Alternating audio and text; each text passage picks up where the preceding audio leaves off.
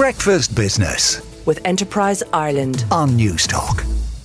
Taoiseach as well as key ministers attended the National Economic Dialogue yesterday.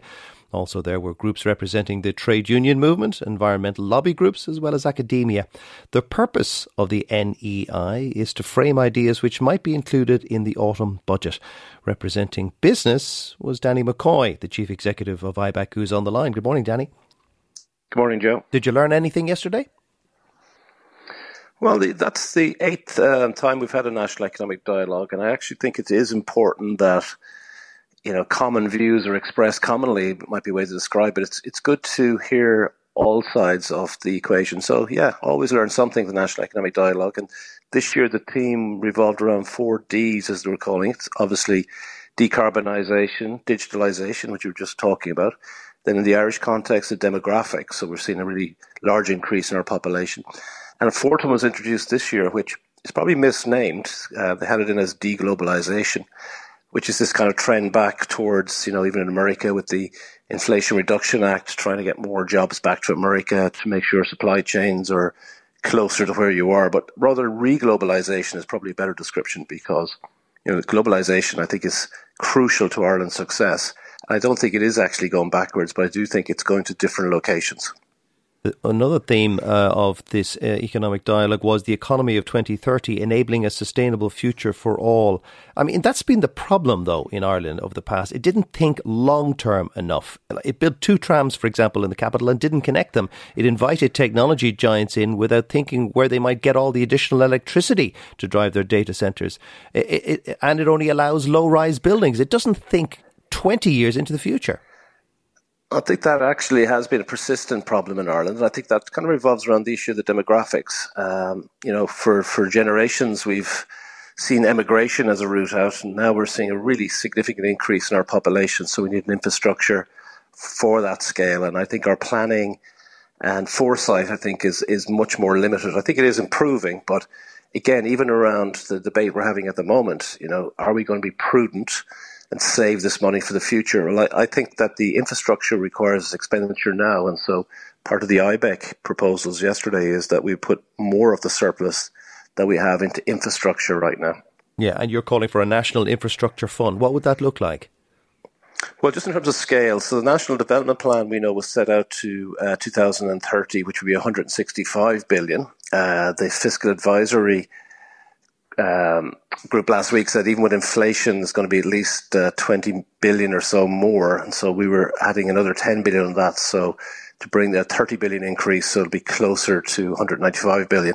But we're really deficient on lots of things in terms of social infrastructure, the social cohesion, and some of that infrastructure actually is going to be recurring as well, because we need people in terms of planning, in terms of regulation, but clearly we're going to see with a larger population, we need more police, we need more medical, we need more teaching. So in addition to the kind of hard physical structure you mentioned there, like the transportation, we're going to have, ambitions here for decarbonisation. So there's a lot to be done in the short term. So the idea of a rainy day fund sounds nice and prudent, but actually we need effectiveness in our economy now. Efficiency is always important, but sometimes for social cohesion, we need to spend the money now. So I kind of agree with the Taoiseach's view, actually, which an abundance of caution would be the wrong strategy at this point. Now, are you worried that the budget debates and wrangling have started pretty early? I mean, if the budget is going to be announced in mid to late September, they've already started since mid-May.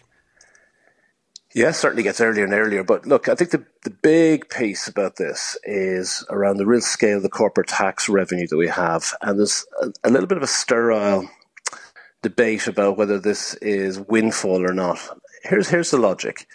Profits are a residual, so you cannot really predict profits. An individual business doesn't know what's going to happen to them year on year, whether they will be profitable or not. They hope to stay in business year on year, but what happens in terms of profit can move around. So by definition, profits and thereby corporation tax, is a very unstable tax base. We're very fortunate it's coming to us. We should use it, but use it in a way that actually addresses those challenges we talked about. But what we really need is not tax cutting right now, but how do we have a sustainable tax base in the future?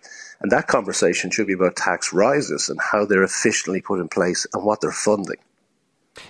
Do you think Ireland is a fair country to live in and run a business in? Yeah, look, that's a relative concept. And so in relative terms, yes, it is, and has been ranked as such by the World Bank in rankings for a place to do business in terms of being a progressive tax system. Are there people and other groups in society who are marginalised and finding it tough? Of course there are. But there's a lot more people doing well and have a lot of money. So again, Central Bank just last week, Irish households have €185 billion Euros on deposit in the banking system, which works out on average around €85,000 per household. So there's a lot of money in our society. If that can be utilised for the purpose of building it better for everybody, but also to be much fairer as well, we have the resources. It's a question now of the collective will, and as you said, to think more long-term. Finally, the National Fiscal Advisory Council says that the well-off need to pay much higher PRSI in order to help younger generations who will be providing for them in their dotage. I presume you're not a fan of that? Well, actually, this will surprise you, Joe. I am, because I think that is going to be the mechanism. PRSI is going to be the mechanism that's going to help us have a stable tax base, because, as we know, PRSI is on the wage bill. And people who are working the economy are also citizens, and so it's probably the most stable and probably the most fair and progressive tax base on which to actually have a real adult conversation, because too many people in our society currently don't pay enough tax because they're outside the tax net. Everybody needs to be involved. And so when nobody likes the USC or PRSI, they're the two mechanisms by which mature society will build its future on. There you go. The head of the Employers Association or Federation here in Ireland is calling for higher PRSI. Danny, thank you so much. That's Danny McCoy, the Chief Executive of IBEC. Breakfast Business with Enterprise Ireland on Newstalk.